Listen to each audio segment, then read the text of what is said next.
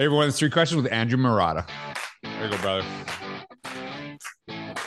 Andrew. What's up, George? All right. So Andrew and I have just been blabbing on for the last hour without any recording, but it's been great because Andrew actually not only was he a, a teacher, a principal, works in central office right now. Uh, he also ref basketball. So basically, he's just like kind of we're the same person.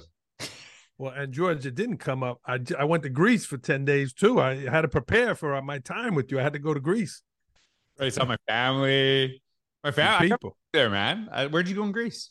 We did two days in Athens, uh, three days in Santorini. We did Naxos. Uh, it was fantastic. It was incredible. Hey, man. So I don't know if you went. I, I don't know if you went. This is like now we're doing like Greek talk all of a sudden.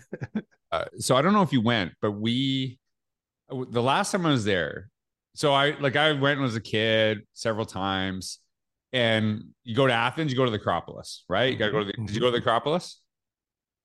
The Acropolis, man, like Zeus. Like, did you go to the Acropolis or no? Acropolis, Temple of Nike, the whole thing. Sure. So, so when I was a kid, I remember going up there, and it was like, I think they like kind of like cleaned it up, and and I meant like you know it was like pretty roony. If that, I don't know if that's the best term for it. Yeah remember the last time I was there, standing on the top of that mountain on the Acropolis, and then looking at Athens and seeing a basketball court. And I, I distinctly remember seeing the basketball court, and that was like totally like, like I just visioned that's where Giannis used to play. there he is. You know what I mean? Yeah, like it, it was just a weird thing because it was kind of like this ancient his history and Greece, you know, was never never really was a basketball country until probably 2000. They actually, I think they won. Um, they actually, I remember they beat the U.S. in I think it was the World Championships, and they had I can't remember the guy's name, but he was called Baby Shaq, and it was like the, one of the biggest deals ever that Greece won against the U.S. in a champ. Wow. Yeah, and then wow. basketball court, right? And it's kind of interesting because you know I'm I'm a big believer success breeds success, right?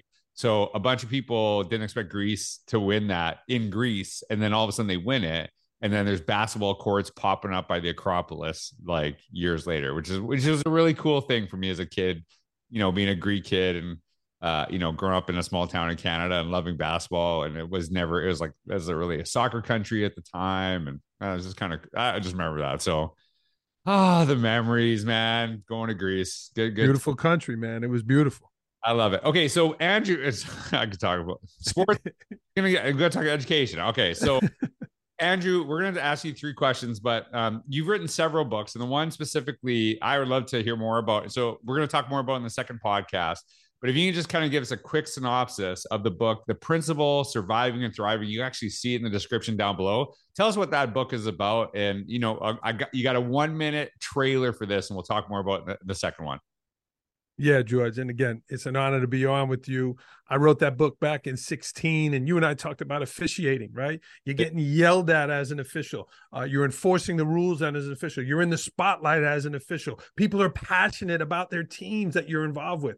It's very similar in schools. And people, principals, new leaders aren't used to that pressure. All these people coming at you. Basketball, you gotta you gotta respond quickly. Things coming at you. It's like being a leader in school. So that book has a lot of practical tips uh, on not just how to survive, but how to take care of yourself, how to focus on your family, right. and do an amazing job for your school community for sure. Yeah, there, there's like a the the best principal I ever had was her name was Kelly Wilkins, and and I, I talk about her all the time.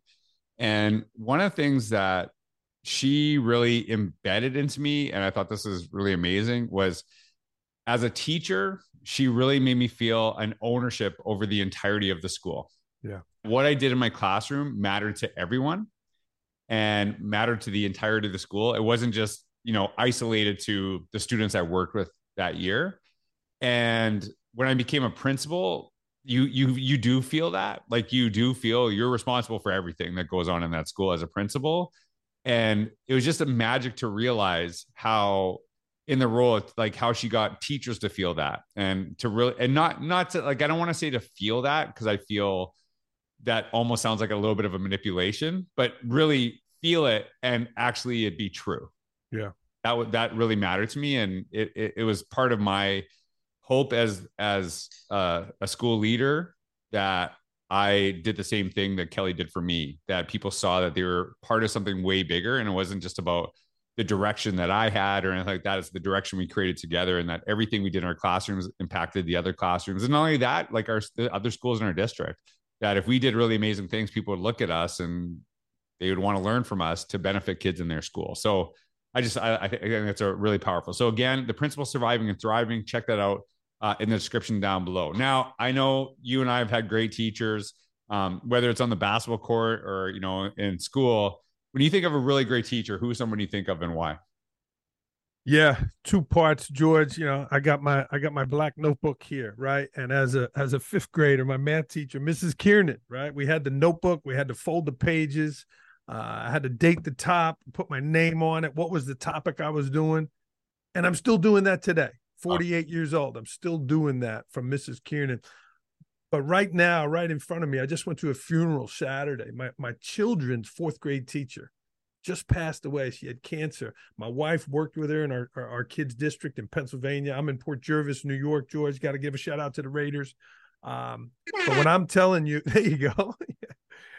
I, am telling you that church was packed, George, right. packed about this teacher's impact because they knew she cared. Uh, so I want to give a shout out to Mrs. Fagan and her family uh, to see the impact. Yeah, we've been to retirement parties, we've been to speeches where a teacher, yeah, but to go to a teacher's funeral who died too young uh, and see the tears in her kids' eyes for you know generations here uh, was, was very impactful.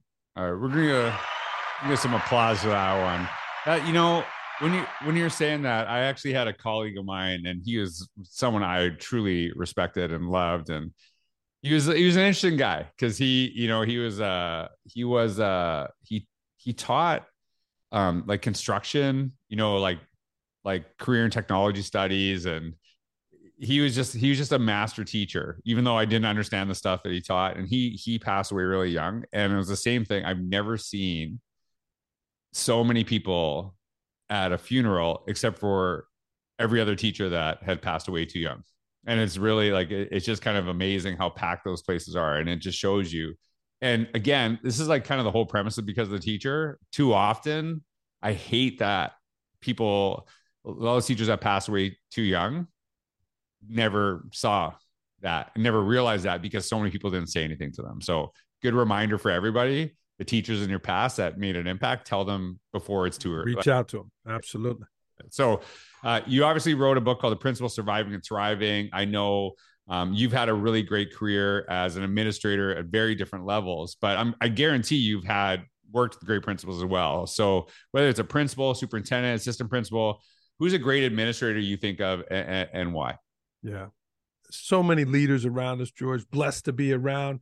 Uh, the great John Xanthis called it our kitchen cabinet, right? Who are the, who are the people that we learn from? And uh, I, I want to give a shout out right now to my, my current superintendent is uh, Dr. John Bell here in uh, Port Jervis Schools. Uh, like me as a basketball official, he was a, a, um, a, a, baseball umpire and actually umpired in the Little League World Series, oh. making hard decisions. Uh, but you talk about someone who's invested in our community. He started our Hall of Fame. He's in the Hall of Fame, uh, and he has now returned to the district. He was an assistant superintendent here and is now back as superintendent 10 years later. Um, and it's like having a rock star in town. It's like the Beatles are in town. He gets standing ovations wherever he goes. People know he cares about this community. And, uh, you know, I, I, admire that. I admire that he, he, had, you used the word ownership, right? He's an owner in this community in many ways. So I would give him a shout out there. I got to ask you this. This is going to sound weird. Who was the first guy you mentioned? A John Xanthis, another Greek. You heard that IS in there. So, so what does he do? So John was our former superintendent here, uh, the Big Greek, as we called him. Um, he moved on to Valley Central, but he was an assistant soup here, and then our superintendent for many years, uh, John Xanthis. So okay, so this is there, there's a reason, and you you said you said his name, and of course Greek right away, and I actually so the weirdest thing, somebody was just on the podcast who said the same guy like wow. in the last few weeks. And I don't wow. even published yet because what was the thing that you said? The there's uh, a, the, the kitchen cabinet. His his his mindset was the kitchen cabinet. He said the exact same thing. Well, we got to find out who that person was. Oh, that's like throwing me off because I'm like, oh, this is a Greek guy that you're talking about, and and I was like, and they're like, I don't know if it's Greek. I'm like, that's a Greek name. There's no John is Yanis. X was incredible. He was an incredible leader. Just still in touch with him. He was a great mentor and a friend. I need I need Greek music on my soundboards for this after. All right, okay, uh, and and shout out to your current superintendent as well too. So let's give let's give them all both right and uh, and really visionary, obviously because we talked about some of the roles that you have. It's very different from what a lot of people get to experience, you know, as a um, you know, someone in your role. So last question uh, you constantly are putting out content, sharing with people. You have the opportunity to speak to groups, which is absolutely wonderful. And that takes a lot of learning, right? Like if you're in that space where you're writing, you have to constantly evolve, change, and and really kind of it pushes your thinking. So when you can go back to your first year of teaching, what what advice would you give to young Andrew Marotta at the beginning of the year that you know from all the things that you've learned during your time as an educator?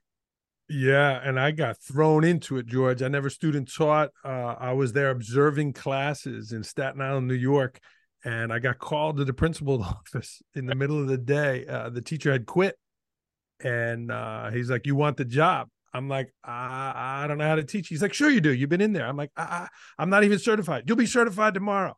They fingerprinted me and they threw me in the room, and uh, Really? You know, so that yeah, yeah, it's a true story, man. And I got my butt kicked for for eight months. Wow. But that's where that surviving and thriving comes from, right? I I got I literally got my butt kicked for wow. the whole year, but I had tremendous mentors um, that, like we talked off air about, you know, you have a short turnaround. Tomorrow's coming. You screwed this lesson up today. You you, you know you're going to do better. No, you're not waiting until next month. You're not waiting until Christmas break tomorrow those kids are in front of you. So do a better job. So you know for new teachers back there this too this too shall pass. And get amazing people around you because they will help you right? You don't need to hire an, an outside consultant to come in. The, the best teacher down the hall go observe them. Go learn from that person. And they're going to want you to use the things that they're using that's working in their room. Make those connections early for those new teachers I love that. And you you alluded to something we were talking about before the podcast. I've shared this before, and it was just both of us grew up, or I wouldn't say we grew up. We actually ref um, high level basketball. Now you're way high, you know, higher level than, than I ever got to, but something I aspired to. And then you know I started doing more and more speaking and writing, and uh, and you kind of went in the same direction as well. The the thing that we benefited from in that was you would actually ref a game in the first half, and there'd be people watching you in the stands and then they go in at halftime and they would rip you to shreds for 10 minutes and then you'd have to go out. And there is no positive sandwiches. There is no like massaging your ego. And it wasn't because they were mean people. They didn't have the time. It was just like you got to get back out there. And the, the people that did the best in officiating were the ones who actually went out and tried the things they suggested right away because they knew you're open to feedback. And it and it was mm-hmm. never and sometimes they would you could come back and say like hey I tried this. I don't see it working. Maybe it's just not my style. But they appreciated that you were willing to give it an effort to actually implement feedback. And as someone who hired people the the the most important thing for me was were you willing to learn? And that was something I would try to figure out in the interview. Like would you take feedback in the interview because if you think I know it all, and I always say this that if someone walks in and they are an amazing teacher, but they're not willing to grow anymore, I would take someone who's not as good, who I can tell will grow because they'll eventually surpass them. Mm-hmm. And, and, that's something that is really powerful. So that that willingness to learn, I know, is really really beneficial. I I know you got to go right away, so now I feel guilty, but um, because I know I just I could talk to you all day. I know we got so many stories, and now like you got you're just dropping Greek stuff and basketball stuff and knowing that we like basically do the same jobs. But yeah, Andrew, I, I, I, encourage you. Andrew's a wonderful guy. Check out his book, um, The Principal Surviving and Thriving. You can actually find that on Amazon, but you can also find uh, everything on his website as well. And I'll put that link down below. So, Andrew, thanks so much for being on. I hope everyone uh, you, you, connect with Andrew. And uh, yeah, it was great talking to you. I look forward to, to more coming up. George, keep rolling, my friend.